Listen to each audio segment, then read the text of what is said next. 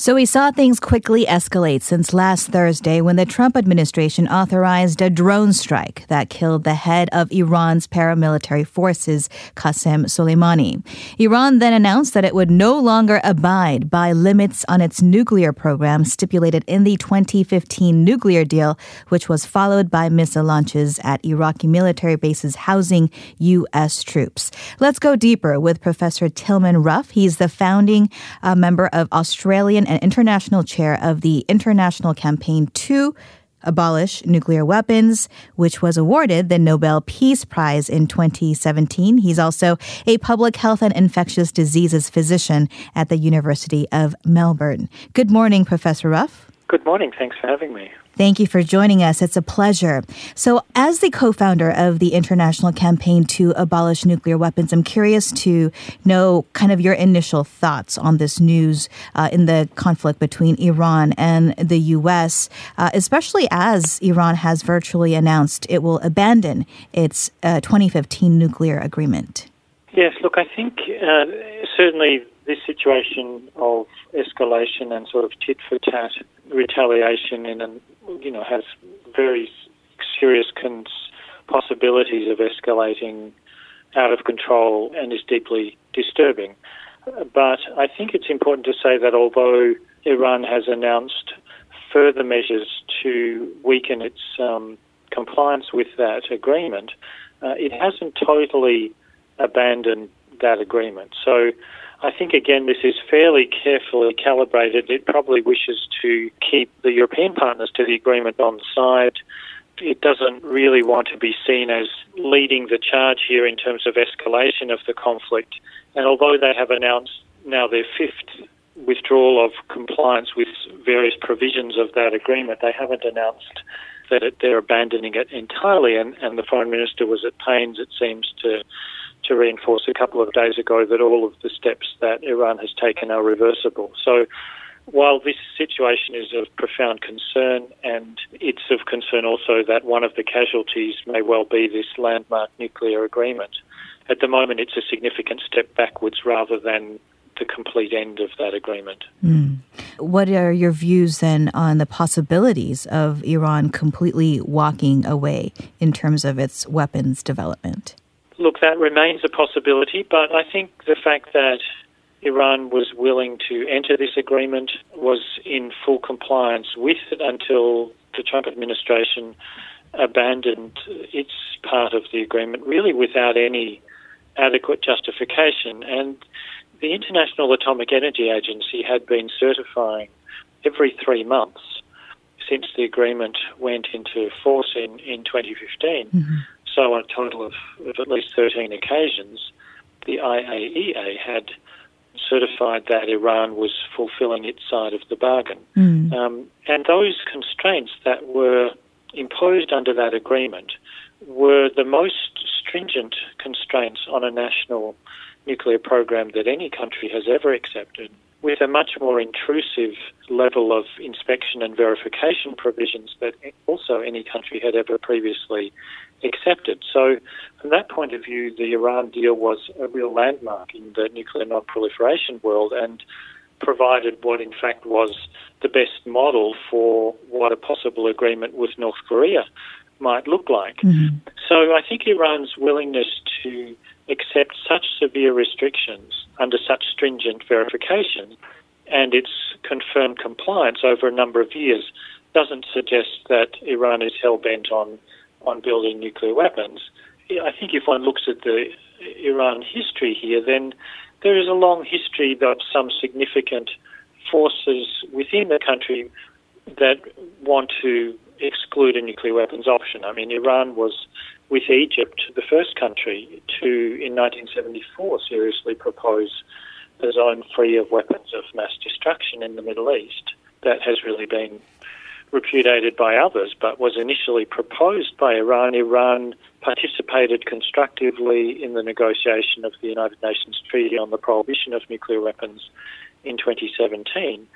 And the Supreme Leader, Khamenei, in Iran has very clearly and repeatedly over a number of years made it absolutely clear that he regards nuclear weapons as against Islam, as immoral, as not legitimate for any state, and as something Iran should never develop. Mm. So he's the supreme leader with very significant authority. So I think while Iran has in the past not been totally transparent with international verification, has probably flirted to some extent now many years ago with initial aspects of nuclear weapons design and technology, one has to say that's not a lot different from the nuclear weapons programs during the 1960s and 70s and even into the 80s in many other countries, including your own in South Korea, but also Taiwan and Brazil and Argentina and others have sort of flirted in early stages in decades past with possible nuclear weapons development. And so Iran sort of fits into that category. It wasn't an absolute angel, but it wasn't like Iraq under uh, Saddam Hussein or North Korea, mm-hmm. hell bent on developing nuclear weapons, um, despite much more significant technical capacity than either of those two countries.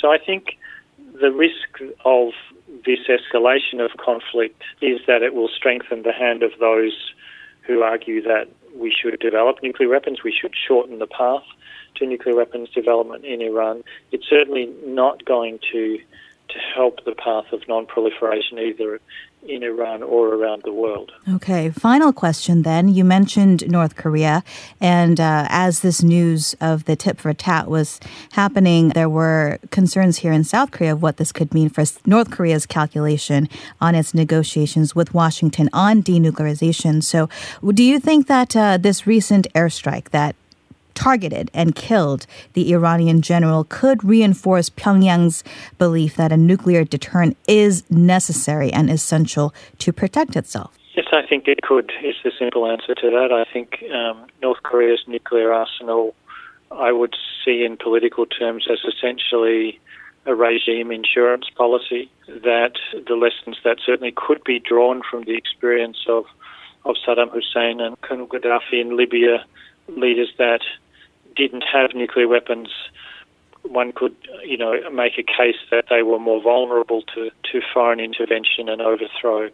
I think this will reinforce that position. I think it also very regrettably, the US withdrawal from the Iran agreement uh, is a very negative signal to North Korea about the unreliability, really, of, of the US as a negotiating uh, partner. I guess a very brazen and deliberate assassination of such a senior official, really the second most powerful man in the country, probably uh, Major General Soleimani, is a, was a very decisive step that may have taken, you know, induced some sort of fear and, and concern amongst the North Korean leadership.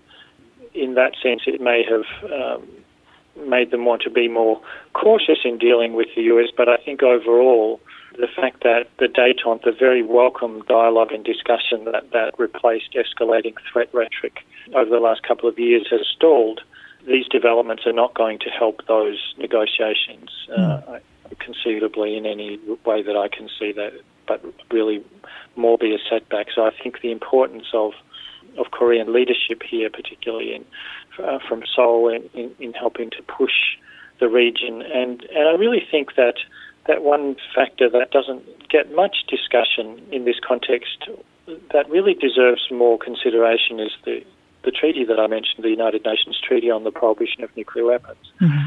That's currently the only internationally agreed treaty that does provide a pathway for all states, with and without nuclear weapons, those that have nuclear weapons stationed on their territory, to actually fulfill their obligations to nuclear disarmament. And I think this kind of danger that we've felt around the world of just how unstable these conflicts are of, of escalating sort of tit for tat and, and the profound dangers that that creates when nuclear weapons and nuclear capability are involved really should draw us towards this historic treaty that does provide this pathway for all nations and could provide a regional circuit breaker mm. um, as well. All right. Professor- Both in the Middle East and in the Korean Peninsula. Right. Professor Ruff, thank you so much for your time and your insights today. Thanks very much for having me. And that was Professor Tilman Ruff from the University of Melbourne. He's also uh, the founding Australian of the International Chair of the International Campaign to Abolish nuclear weapons. If you have opinions or questions regarding this or any of our interviews, do join in on the dialogue. Send us an email, koreafactual at gmail.com. You can also send us a comment on Instagram. We'll be right back with more facts and perspective.